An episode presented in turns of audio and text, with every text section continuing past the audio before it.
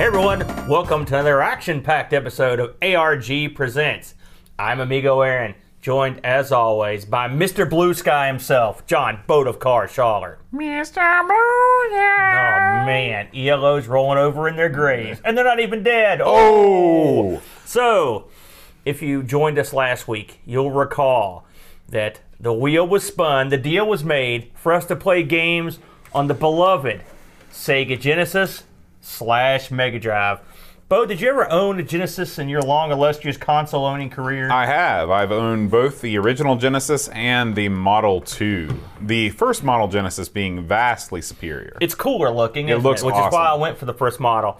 Uh, just a little bit about the uh, Mega Drive slash Genesis. Of course, this thing was released at different pl- times and different places. In North America, this was released on August 14th of '89, just under the wire uh, of the '80s. Uh, in Japan, released just a little a little bit earlier, as in a year, bam, October of '88.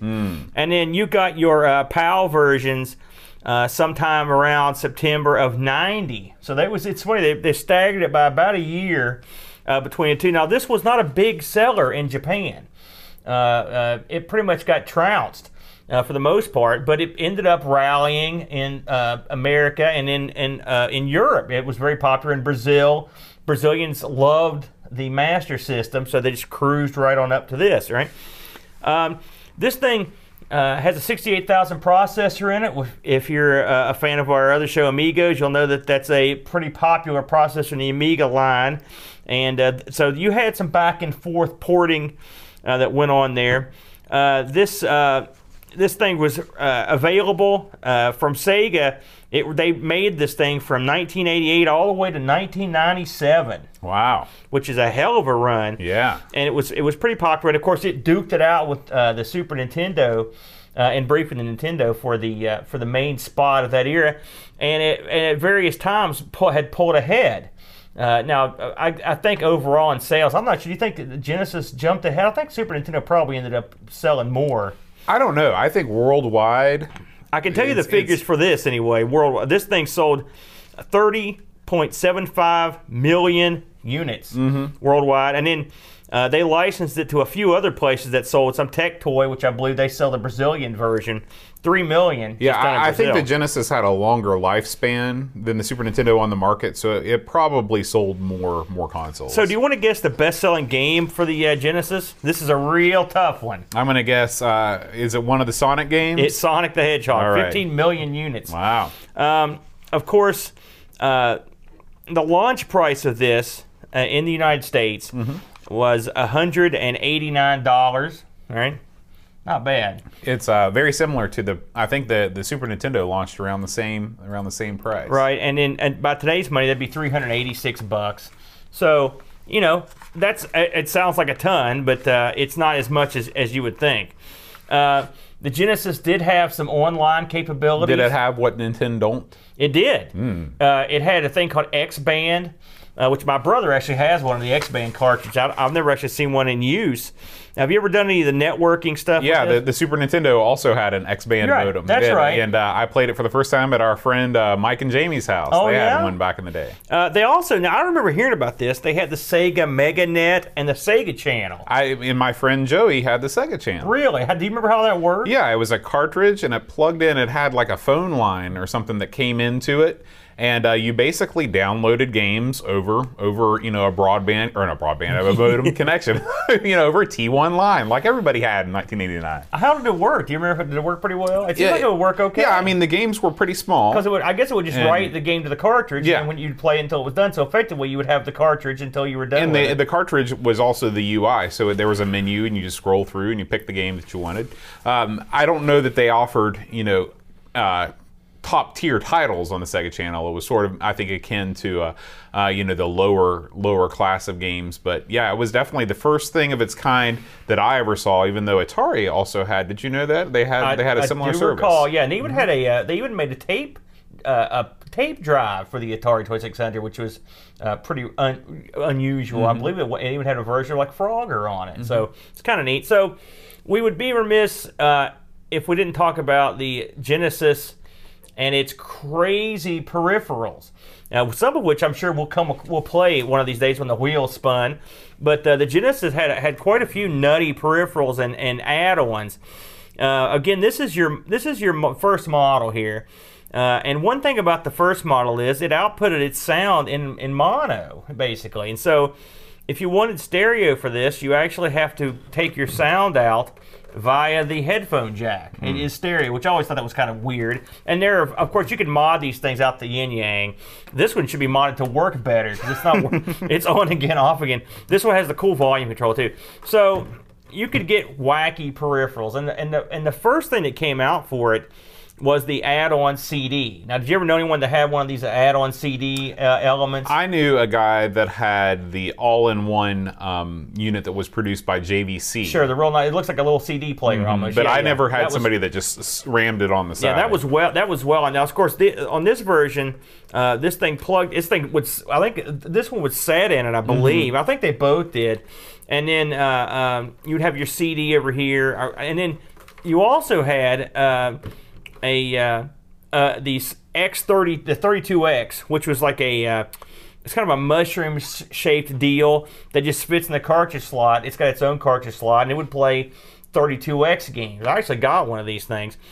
The problem with all these wacky peripherals is, well, there's a bunch of problems actually, and one of which is you have to power them all separately. This is a colossal pain.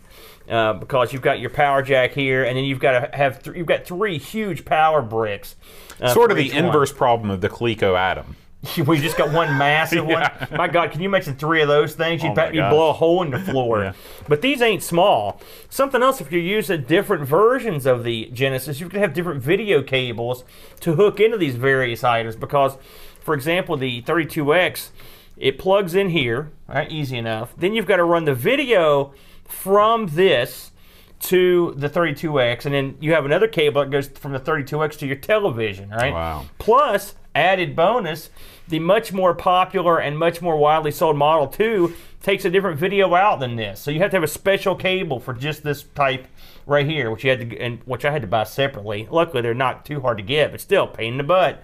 And so on top of everything else, uh, you've got a cartridge slot plugging into another cartridge slot. So if you've got dirty pins or uh, uh, any weird connections, then it's not going to work, which I had to clean the heck out of mine. So, yeah, a lot of people think those crazy peripherals sunk this thing like a stone.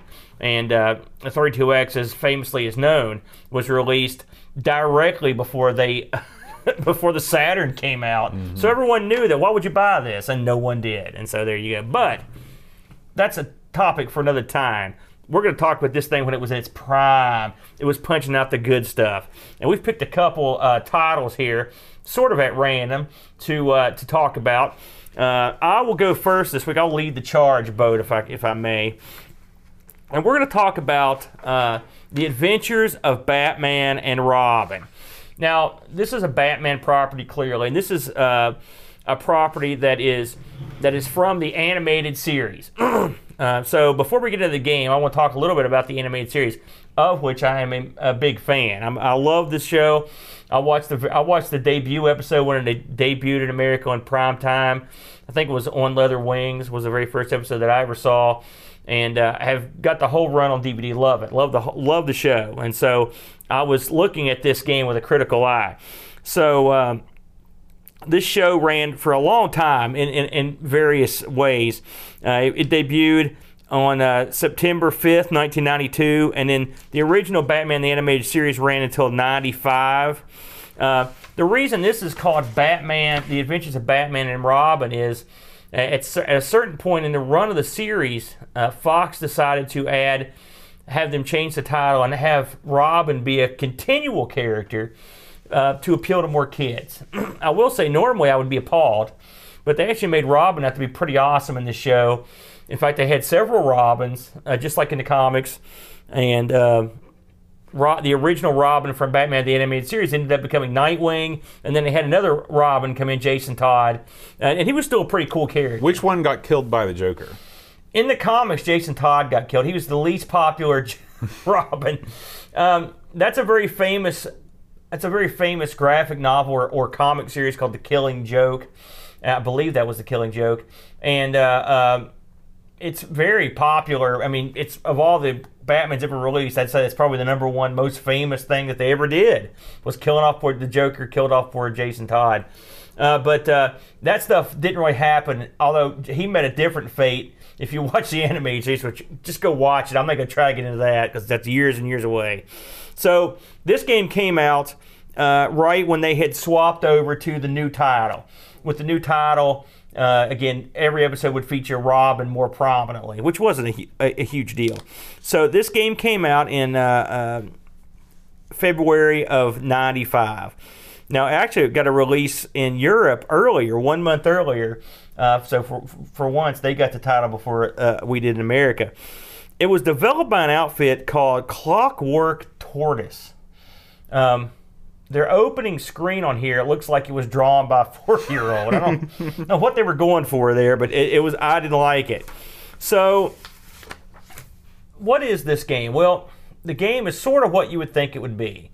Um, you you get to choose between Batman and Robin, and you can have one or two players simultaneous.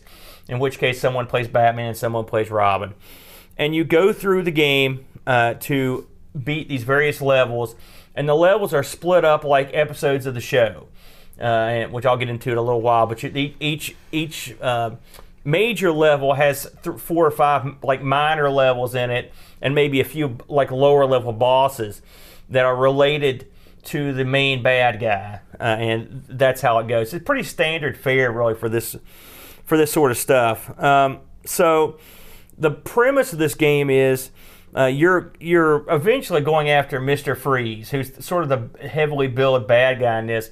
Uh, Mr. Freeze appeared in the animated series in one of the cinematic releases, or it's actually probably directly to DVD. Uh, Mr. Freeze, basically an hour and 20 minute long episode uh, that they did with just Mr. Freeze. He was a pretty prominent did character. he make all kinds of awesome puns like Arnold did? No, no. It's funny, um, just as a, a slight sidebar. I was a big fan of the show, and I hated all the the movie Batman's. I really, I, I thought the first one was okay. I tolerated the second one, and then that was the end of my patience with the Batman series. I was done. And of course, now it's in vogue to make fun of these things, but trust me, they've all. They've, I really haven't liked any of them that much. The first one was okay, but even it wasn't that great, uh, in my opinion. And so, uh, the animated series had a theatrical release, and it was called The Mask of the Phantasm. Uh, and it came out, and I can't quite remember the year, but I remember it was wintertime. Because I remember I was on my way to see it when, when my car stopped with me, my mom, and I think Brent in the car. So I had to hike across the interstate down over a hill to somebody's house to get somebody to come help us. Oh my gosh. And I remember being so mad. I was like, well, I'm not going to be going to see Batman tonight. but I ended up seeing like the next day, and it was so much better. If you haven't seen Mask of the Phantasm, I urge you to go see it. It's a great, great film. And uh, it crushes anything that had been released at that point. Now, the newer Batmans that have been released in the past few years are more tolerable. Uh, they thieve a lot of stuff from the animated series, uh, but they're still not great. If you want to see good quality Batman adventures, the DC animated universe is the way to go. So, anyway, it was it was easy to to it, it seems like it would be easy to take the elements that made up Batman and put them in a game. Um, and this game did so with sort of mixed results, uh, in my opinion. So, like I said, you've got various levels. Let's talk about these different levels and sort of the ep- in the episodic way that they're presented. The first episode is called "Happy Birthday to Me," and it's a Joker episode. Now, if you watch, now, are these actually based on episodes from these the are animated not. series? Okay. These are not. And by the way, this isn't the first game to do this, and it wouldn't be the last. It was uh, the the, Nintendo, the Super Nintendo version of uh, of the Batman animated show did a very um, it's the exact same thing, but the game is radically different. Uh, not radically, but it's just it's a different game. It's not the same game, so it's not something that you haven't seen before. So in this one, you're trying to stop the Joker. Uh, he, him, and his gang are basically robbing a bank and jewelry store. There's not really a coherent theme to these things. There's not like a bunch of cutscenes, and there's no animation, there's no voice, there's none of that stuff, which is a, sort of a shame. Uh, so in the first in the first level of this one, uh, like I said, you're going after the Joker's gang, and the the gang is presented like clowns. Some of the clowns are big oafy guys. Some of them have guns. Uh, you know, it's a generic beat 'em up stuff. and it's split into like an upper and lower level, uh, sort It's of like bad dudes. it in some ways. In fact, there's another level in this game that's really, really like bad dudes. But basically, uh, you you're Batman or Robin, and you've got really a couple attacks. You've got like a a, a, a, a, a, a projectile that you could upgrade. Then you've got just sort of a generic batarang, and then when the guys get close to you, that batarang turns into punches and kicks. Um, so right out of the gate, I had trouble with this game, and the, the reason I had trouble, I have trouble with any of these games where Batman throws like four million batarangs. Now, even if you've only seen the movies, you would know that Batman doesn't. He'd have to have a sack of batarangs. he, he throws them like he's dealing cards. That's I right. He's Gambit. He ain't. and, and and the fact that Batman's using all these projectiles, it always irritates me.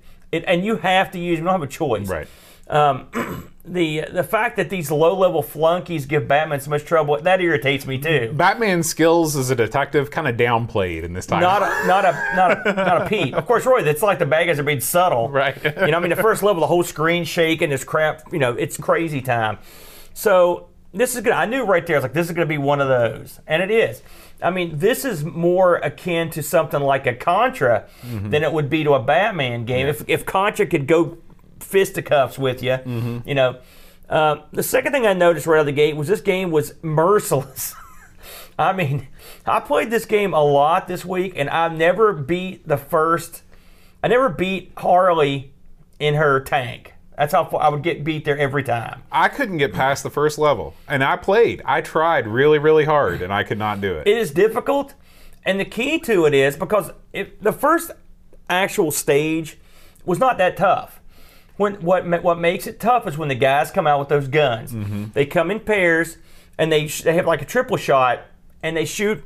Uh, in different directions at you, and it's uh, really tough to very dodge. to, it's very hard to avoid them. On top of that, you've got these big clowns that come out and that you have to deal with, and they're real tough uh, to deal with. But I could get pa- I could get to the point where the game gives you the ability to have six continues, which sounds like a lot, but it's not. Right, because I- you only get two lives. Right, and so I could get to the point where Harley Quinn comes up with her tank, the birthday tank, and she would. Oh, I never got past her. So you know what that meant.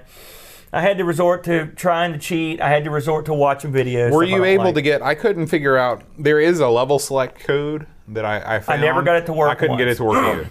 No, I had to download some save games and play with an emulator, which I don't like to do.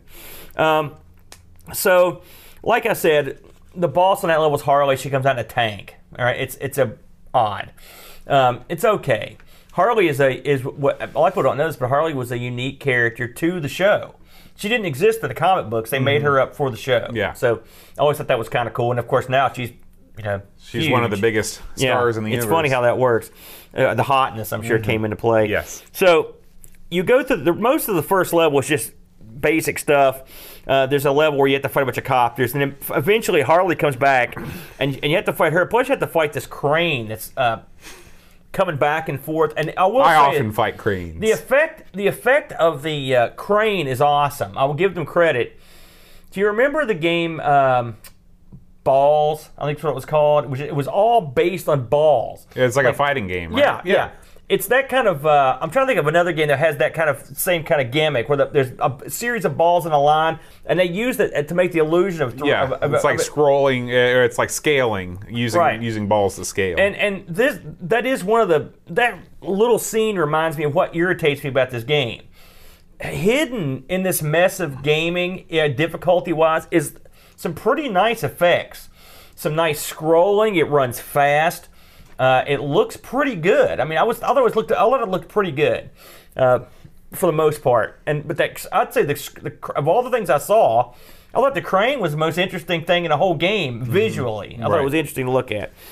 So uh, eventually, you run across the game, which are the the series of uh, events in the first level that reminds me of Bad Dudes, where you run around the, on this endless convoy of trucks before you finally get to the Joker in a huge, uh, like uh, chompy, big chomping mouth hot air balloon, and you to take him down. I will say when the Joker dies or falls, he lays down and just looks like mauled. It's so it's pretty appealing because the Joker's a, a pretty amusing foil. now, the Joker never actually dies in any of the versions of the Batman universe, right? Oh yeah. Well, I mean, in the comic books, everyone dies a million times. I mean, so it's hard to say. But I mean, in the animated show, Uh, well, again, you'd have to really get into it and watch it. That's uh, if you're going to watch a Batman Beyond, which was sort of the natural end of that show. I think he does meet his demise, but but no one's really sure. Right. Um, by the way, just uh, Batman in the, in the show is voiced by a guy named Kevin Con, uh, Con Conroy, I think's his name, Conway, and the Joker is voiced by Mark Hamill of Star of Star Wars fame, and he's got a lot of he's gotten a lot of praise for. I think he's ability. probably more famous from his role in Wing Commander, to be honest. He was. you. Listen, I liked Wing. I liked him in Wing Commander. I, I liked him in everything he's done. Uh, but this, his Joker is the he's the best. yeah, the best. His Joker is You really know, good. he is number one with a bullet. So uh, that's the first level. I'm not going to be as full with all these other levels. So the second level is is Two Face. Okay, it's called a two sided story. This one, the first section, is put you on an ele- it's the old elevator level. Yeah, the- right. We've the all worst, seen them. yeah. it reminds me of. Uh, uh, heavy barrel like or something. Streets of Rage Yeah, 'em. they've all got them. And then uh, you have to fight some uh, uh, Zeppelin's cannons. Now this this level does do something that is sprinkled throughout the game. It has a flying level. Um, it is generic. Um, it's generic looking shooter basically. I mean, it's just it's not it's plain Jane. There was nothing special about it in my opinion. I wasn't overly impressed with it. It's, I mean, this this was not our type. You know what I'm saying? It's just it's just some. It's okay. It breaks up the other parts of the level, but it's not like I was like going like, oh yeah, this is the stuff. If you'll recall, there was another Batman game where they added like a driving level, and the driving level was pretty good. Like you're like, oh, this is nice. This I would say is a step below that. Um, so the the boss at this one, you finally end up fighting this huge helicopter, and you have to fight Two Face himself. You know, la vie. So the third level, probably my favorite level, Tea Time. Tea Time features the Mad Hatter in a cartoon. He's voiced by Roddy McDowall, which I, I absolutely love. Roddy I don't know anything about him. Really? Yeah. You don't know who Roddy McDowall is? I thought you were going to say Roddy Roddy Piper. Do you know who? You ever watched uh, Planet of the Apes? No. Have you ever seen uh, Fright Night? Uh, We've reviewed it on Amigos. So you haven't seen the movie No. though. You don't know who Roddy McDowall is. You ever seen Hell House? These don't sound like movies I would watch. Okay. Well, trust me when I tell you, he was he was like president of the Screen Actors Guild for like a long time. He's a big deal. Okay. So look him up. But he's awesome. He did the voice of the Mad Hatter, and he did it great. So I was sort of looking forward to a Mad Hatter level, but this level I, is ridiculous. I mean, I, I cheated my way to get there, and it was I couldn't do anything. I just got mauled. Super tough level. Uh, the, uh, uh, the it's called Tea Time. And there's on the first level, this there's these things that are. I had to look up what they were called. They're called shock puppets. These things they suck. I mean, they're I couldn't get past them to save my life. They were just really tough. Um, and this one, you fight a robotic cat face that's curtain draws. You have to fight this big flat face, and these little cat paws come out. Weird. yeah, it is. it's very strange. What do you want? And then you also fight a Robo Pinocchio at one point. Now that I can get behind. Yeah, yeah, I I know what you mean. Um, there's also a neat section on this that's a flying section where you're flying down a tunnel, and the tunnel scrolls out like this, and it's real well done. It's another aspect Is it of like the a trench, trench, trench run sort of deal? I'm trying to think what I could compare it to. Sort of, it's sort of like Stun Runner or something. Just like it was really neat the way it was, and it was real uh, trippy, you know. But again, that was cool. But it's a lot like a Laserdisc game. Like, look at that background, but the foreground not not so good. Yeah. Uh, and then finally, you, uh, of course, you fight you fight the boss, and he's got he flies around his huge hat, and he's you know, which I guess he could do that, but anyway. I didn't think that was that good either. So finally, you get to the end, and it's called Snow in July. Uh, again, it's some snow stuff. There's flying with a jetpack. You fight Mr. Freeze. Wham Bam Bob's your uncle. You crack his helmet, kill him, or wipe him out. And at the end of the game, it shows him in Arkham telling Batman he's going to get vengeance. And then that, I mean, the ending of this was crap. It's like that's all. It was what you would expect. Uh, now here's a news flash: this company never did another thing. so they were well known for really pushing the limits, but in the end, they didn't make a good game. Uh, and this game is just known as being too difficult to, you know, push comes to shove. So, your thoughts? yeah, I, you know, I, I really wanted to like this game because at first I thought, well, I can get behind this. It's it's it's got simple controls. I like the way that you can jump up on the ledge above you and swing and- out and kick the guys? Yeah, I thought that was cool. That's great until the gunners come out. Yeah. Then you're then you're boned. Uh, there are some control things that that hamper this game. One is you don't turn fast enough. Uh, in Contra, you know, you, you you are able to you hit the button and the guy immediately spins around. There's a slight delay that means certain doom in this game. Um, you know, it's it's not a one-hit kill game. You do have a health bar and there are power-ups scattered about, but I I always get frustrated when I can't even beat the first level. And that's that's where I was with this one. This game is known for its difficulty, so it's not as usual. I know how to pick them, uh, and this is a tough one. Um, in fact, the, the the third level has been called one of the hardest levels in any game, uh, so your mileage may vary.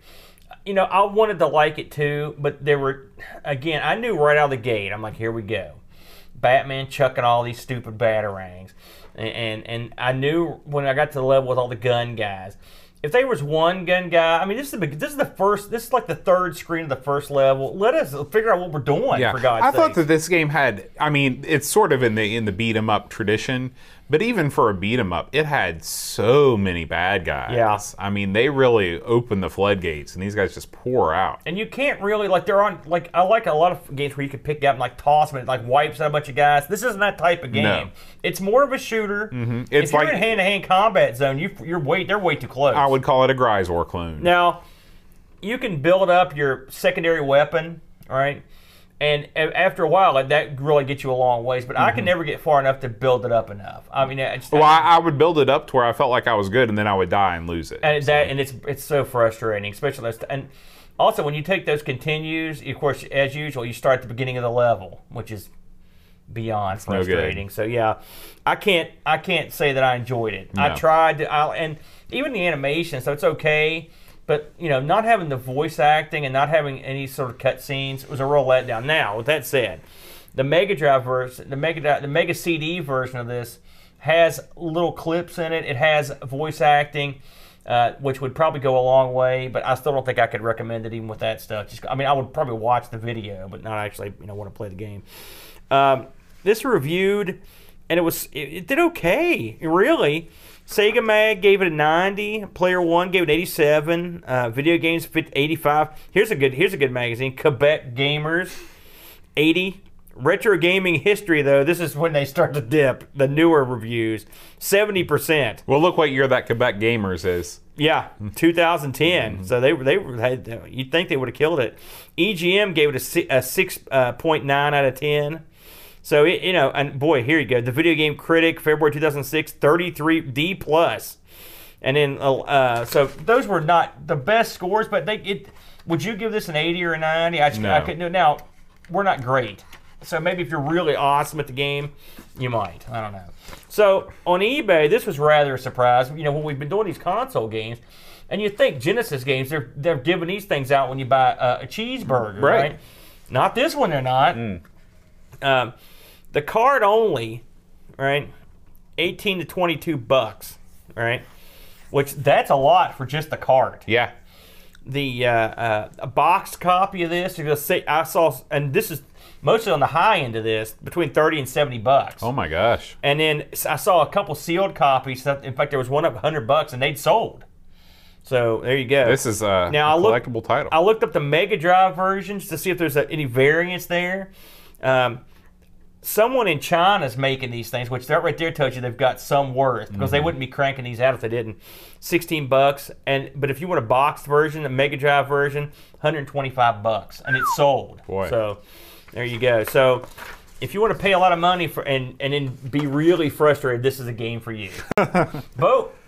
Let's take it. Let's let you take it away. What do you got? All right, so my game this week is Daytona, and by that No, I mean not. Virtua Racing. So um, Virtual is cool it was a couple years before they discovered that was an awesome thing to do. so, uh, Virtua Racing, I'm going to talk a lot about the arcade machine that that this is based off of uh, before I get into the the home conversion. So, right. this was released in 1992 and was developed by Sega AM2. Uh, the individual developer was this guy named Yu Suzuki. Have you heard of him before? Yeah, I've heard of him. I thought so because he invented Space Harrier, Outrun, Hang On, Afterburner, and Virtua Fighter. yeah, man. So- what a what a resume. He's man. got a little bit of a pedigree. yeah. This game was uh, an attempt to bring a polygonal 3D based racing title into the, the next generation. Uh, of course, the um, there were 3D polygonal racers before this. Um, there was a game called Winning Run in uh, in 1988 that uses a lot used a lot of polygons, but uh, Hard Driving is really it was the first 3D virtual or you know racing simulator or actually driving simulator. Hard Driving is not really a racing game, is it? Which we own. By Yeah. the way, I own that game. I'm dying to sell it. if you're interested in buying one, but yeah, it, hard driving was the first one I played of that type, Mm-hmm. and man. I remember, I remember being blown away. It's like, holy smokes, this is just- like driving a real car. Right, So right. You got a key. And so this this game sort of took what Hard Driving did and just made it better. Made it fun. yeah, yeah, made it fun. Um, so um, this is uh, this was also the first Virtua title um, that, uh, that that was released. Uh, this became a brand for Sega later on down the line, and they had you know Virtua Racing, Virtua Fighter, Virtua Cop, Virtual On. Yep. Um, so there were fighting game. yeah, there's there's Virtual a Kids. that's that's a lie. That's not a game. No, that's a game. Virtua Fighter Kids, the little kids. Yeah. Hmm. I swear to God, look it up. So the uh, the original arcade game and our our port uh, has three different tracks. Uh, there is uh, they're split into beginner, intermediate, and advanced. The beginner is called the Big Forest. Uh, the intermediate is called the Bay Bridge, and the expert level is Acropolis. Ooh. Yeah. Um, each level has its own special feature that you can view as you're, you're spinning around it. Uh, Big Forest has a uh, amusement park. You can see the Ferris wheel in the background. Uh, Bay Bridge, the big attraction is the bridge, of course. Makes sense. And Acropolis is just known because it's got this it's got this tight hairpin turn. You go down this stretch, and then it's literally just doubles back on itself. So those are the three stages. Um, when you select a car, you can uh, choose between different transmission types, and there are some crazy transmission types. There's like there's a special thing you can press to get a seven-speed transmission, which I mean, I'm I am automatic only when it Oh, yeah, comes to these yeah, games. yeah. I don't need I'm any with you on added that, complexity. man. Yeah.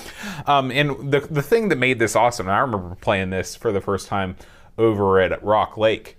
Um, the the uh, Yes, the yes. the putt putt arcade laser tag arena nearby where we live, and uh, it was just so cool that they had the view, the different views. There were three or four different views you could three, select yeah. with with buttons right there on the console. And At uh, any time, yeah, at any that right? time. And so it was so cool to be able to see the bird's eye view or go down in the cockpit or whatever. So I thought that was awesome.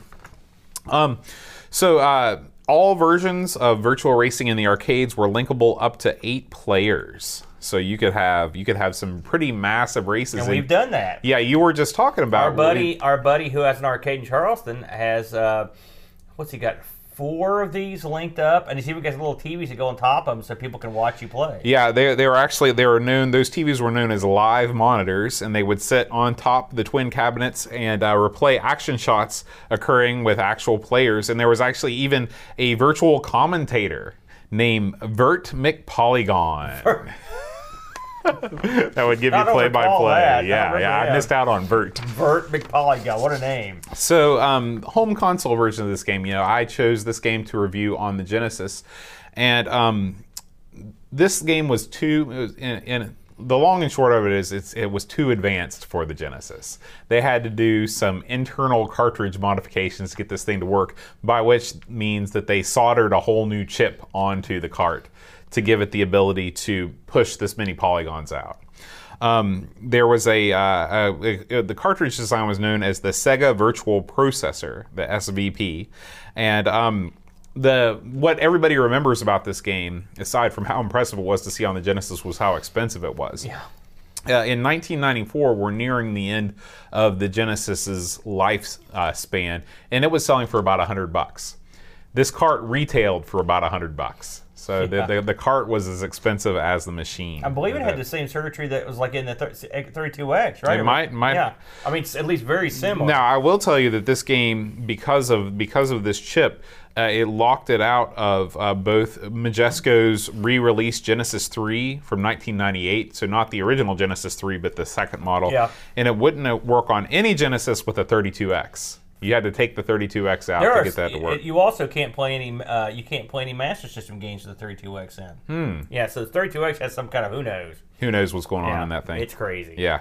Uh, however, if you have a 32X, you're in luck because the Sega 32X version, which was known as Virtua Racing Deluxe, Yeah. uh, it was also released in 1994. So Sega, it was clear that they didn't know what they were doing with the 32X. So they, wait a minute, wait a minute, wait a minute. They launched this for the Genesis, and then they launched the thing to play in the special thing the same year. Right. So instead of making Virtual Racer their killer app for their new console, they're like, well, we'll just release a Genesis version too. Can you It's- imagine that? Well, it's it's it's the Amiga in action, you Now, know. It's now, did you get a price on the deluxe? Uh, Because I'm wondering if the price on the deluxe was cheap enough to where you could get the 32X plus the deluxe for under the amount of money it would cost. that wouldn't that be funny? Yeah. Yeah. I've Um, never heard that. I've played the 32X version. It's better. and well, it's got two extra cars and it's got two extra tracks. Yeah. So there's no reason not to get the 32X version.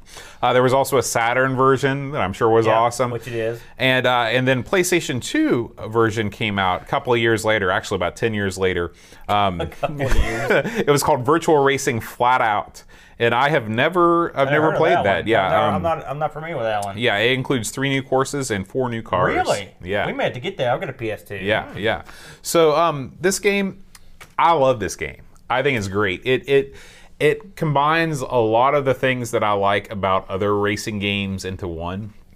Um, it's got really, it's a very bright environment. You know, the sky is super blue. The colors really pop. Uh, even though the the textures are all polygonal, they're drawn in a kind of a stylized way. They didn't try and make it too realistic. So you know everything is really crisp and bright, even on the Genesis version. Um, the Genesis version does have more pop in, it does have more dithering and things like that, but it's still it runs super super fast. Um, they, I didn't detect any slowdown in what I was doing uh, I was able to, you know, go through the different the different viewpoints and everything. It was fine. Um, I was not very good at this game, even at the beginner level. I couldn't, I couldn't, I couldn't win, but I played it a bunch of times. One thing I didn't like is I didn't like that you you couldn't play the other tracks at the beginner level. Like I wish you could have played the hairpin track Yeah. at the beginner level. Yeah, That- and they're, they're they get tougher yeah, too. yeah.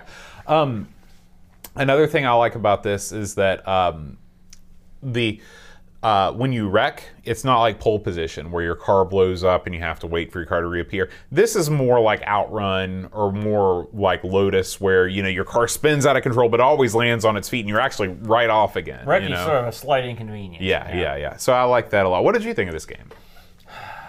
First of all, I'm, I'm a big fan of this in the arcade. Mm-hmm. I played it. I played it a lot, and I always thought it was fun. And I'm not a big racing guy, but I had some success with this. I always liked it, and I went on to like the Daytonas and the touring cars. I like that. So I'm not necessarily great at them, but they're fun. Mm-hmm. I look at this game in two different lights. As a Genesis game, it's quite astounding. If you consider this was running on a 68,000 processor, then they put in some souped up junk to make it work. It's amazing to get a playable, passable game with that process, with that um, base system. That much said, uh, the frame rate is not good. I've never liked it. It's not. The arcade is really smooth. Uh, this is not as smooth. This has some weird. It it do, you don't get the same feeling when there's a when the ground slants. It's very jarring almost. It almost feels to me like your car is on the center of the screen, and which is this is it is. I mean, and and, and everything's moving around you, which it is. But other games, other versions get make the illusion of that work, Right. and this one doesn't for me. Uh, it I guess it's just the unsmoothness of the uneven grounds moving around. Uh, this thing doesn't have the little bells and whistles that I like, the cool sparks and all the stuff that that, that you would get in This the other one's game. got sparks. It's not the same. They're not the same. They don't look as cool. They the uh, um, I do. I will say it's. I mean, it's as a technical achievement, it's impressive. If I'd had nothing but a Genesis, all right, and this came out, and I was a big fan, and I bought it, I would not be disappointed. Okay, so that's sort of the ultimate compliment. However, the CD32X ver- or the 32X version is way better. The, the Saturn version is way better uh, than this one. Not just because of the extra stuff. I mean, just I mean, which it would be. It's a it's a Saturn. Uh, so what I have paid upwards of hundred dollars for it, which in today's money, God knows how much it is, couple hundred bucks for this. No, because I, I is this the best racing game on the Genesis? Let's go down that road. This has all that extra hardware and it costs all that much money. Would you consider this your favorite racing title on the platform? Because it it should be for the extra amount of money you've got to pay, right? I mean, it, can you think of better ones than this one? I mean, it is good. That's why. I, so that's why I posed the question. I think because prob- the Genesis isn't really known for its racing titles, is it? I mean, really. I think you know probably. Well, that no, I still prefer Outrun on the Genesis. Outrun on the See, Genesis. is I, I have good. to agree with you, but no, but Outrun isn't nearly as. Um, um, this is a much more challenging title to Yeah. pull off. Outrun came out what eighty three or something like this.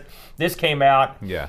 you know, much much later. and I really and, and that's that's really you know I've played Outrun for years and years and years and I barely scratched the surface of, of Virtua Racing. Maybe Virtua Racing it would become my favorite if I gave it some more time. Well, I, I just, I, I, like I said, I can look at this in 2018 eyes uh, because there are other easier, better ways to play it. Mm-hmm.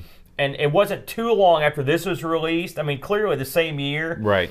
Uh, the 32X would have been the way to go. Yeah. And also, you knew that the Saturn was coming. This would probably get ported to that.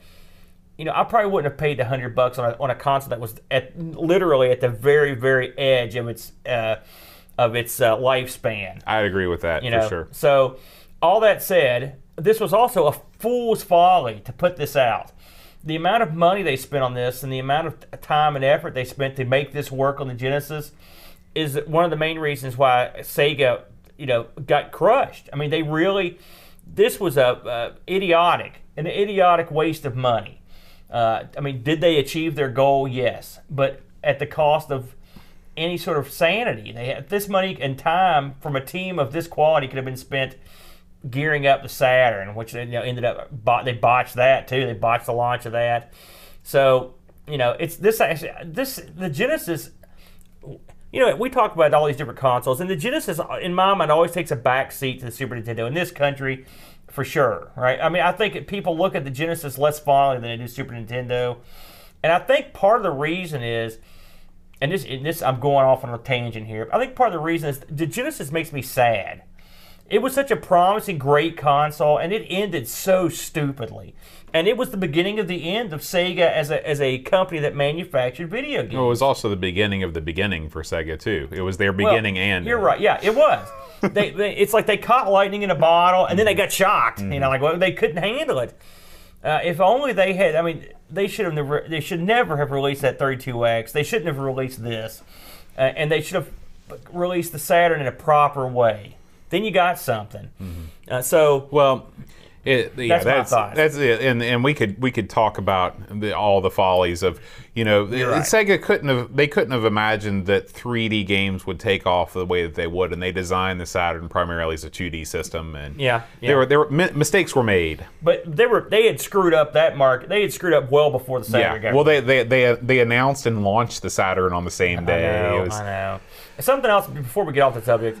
Uh, amongst the other things that bug me about this game is that sometimes, depending on what view you're in, the background would get really just weird. Like it would, like you would almost the track and some of the grass around it would kind of go into this like mystery zone. Mm-hmm. You know, you there'd be a lot of see through. And again, I feel bad. Uh, I, I don't want to. I'm not here to kill this game because it's an incredible technological feat, but it just it shows you the difficulty of something of this complexity that was smashed into a cartridge and stuck in the Genesis. So in that aspect, it's quite remarkable. If I were to come across one of these cartridges for a, a song, I'd buy the hell out of it just because it's such a, it's just uh, uh, um, an amusing, interesting piece of video game history. So on that, I would definitely give it its merits. And as a technical achievement, I give it its merits. And as a playable game, I give it its merits. So I guess actually I sort of recommend it, but you know, I have my qualms about it. Uh, it reviewed extremely well. Uh, Oh, I it bet. reviewed in, in, it reviewed in the 80s and 90s. You know, Um, the Genesis magazines, I'm sure, were going through the same thing that the Amiga magazines were going through, where towards the end of any console's lifespan, they're desperately trying to stay in business and they don't want to give any game a horrible review. But this game is, Mm, is yeah, a, I it's outstanding achievement on the system. Yes. Uh, when you consider, you know, that it launched with, you know, a bunch of arcade conversions. So, um, well, this is an arcade conversion too, but you know what I mean. Good job, Bo. Yeah. Um, so uh, this game also won a bunch of awards. Um, so in 1994, it, it, it, was, it was awarded fourth place on Mega's list of top Mega Drive games of all time. Mega being a magazine. Fourth place of all time. Yeah. Um, let's see. Uh, this is uh, get this. In 2015, it was third place on IGN's list of the top 10 most influential racing games ever. Can you can you tell me what number one and number two were? Pole position should be up there. That's number one um, influential of all time. of all time. Outrun's got to be up there, doesn't it? Well, I mean, I'm sure it's up there, but it's not number two. Um, Think more modern. Ridge Racer, Think more modern. more modern than Ridge Racer. Yeah, what Daytona. game? No, what game sold a billion PlayStation twos and PlayStation ones? Ridge Racer. Which well, one more, we bought more, ours? more PlayStation two. oh, Gran Turismo. Gran Turismo.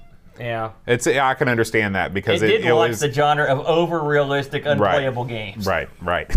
I'm not a fan of the, of the realistic yeah, driving. yeah. games. But anyway, I can I can see pole position, Sure, Gran Turismo. Absolutely, because it, I mean you can't deny it. Yeah, yeah. Uh, look this up on eBay. You can have it for a song. It's selling all day for under twenty bucks. Really? Yeah, complete. May have So- to grab it because I can't play this in my own. That's true. This would be a good one to Yeah. own. All right, Aaron. That concludes our look at the Mega Drive. You know what time it is, It's time to spin the wheel. and make the deal. So, Bo, what do we got this week? So this week we have a new addition to our wheel. We have the Virtual Boy. Okay. Um, so we have on the wheel many things. Um, so we're gonna give this wheel a spin and see no how reason it to around the bush. Let's rock. All right, it looks like the Sega SG-1000 is the uh, our next our next title. The Sega SG-1. Bo, I've got no idea what I've. I have no idea what's in here. I remember what I picked. All right. So That's mine. that's yours. So uh, I think it's your time to go first this time around. Okay, I've picked Girls Garden. Now, do you know anything about Girls Garden? I at all? do, I do. You do? Yes. Okay. I picked Hero. Hero. And I'm hoping it's like the hero that I know about. Activision's own hero. So I guess next week we'll be playing some SG 1000 Sega Sega, two in a row. sounds good. So if you're into what we do here, if you're down with the wheel, you want to throw us a few bucks, we got a Patreon. Bo, what's the scoop on the Patreon? Amigos.com slash Patreon slash oops. And we we None of that was correct. Patreon.com slash Amigos podcast. I would have just kept right on track too. and uh, you know, a few bucks, hey, it'd be great. We'd appreciate it. If not, no biggie, man. And we also are selling some shirts, including some ARG related shirts. That's right. If you go on over to teepublic.com slash store slash Amiga Tees, you can check them out. Beautiful. So what do you think? SG 1000 next week? Let's do it. All right. So we'll see you next week for some Sega action. And until then, adios. Adios.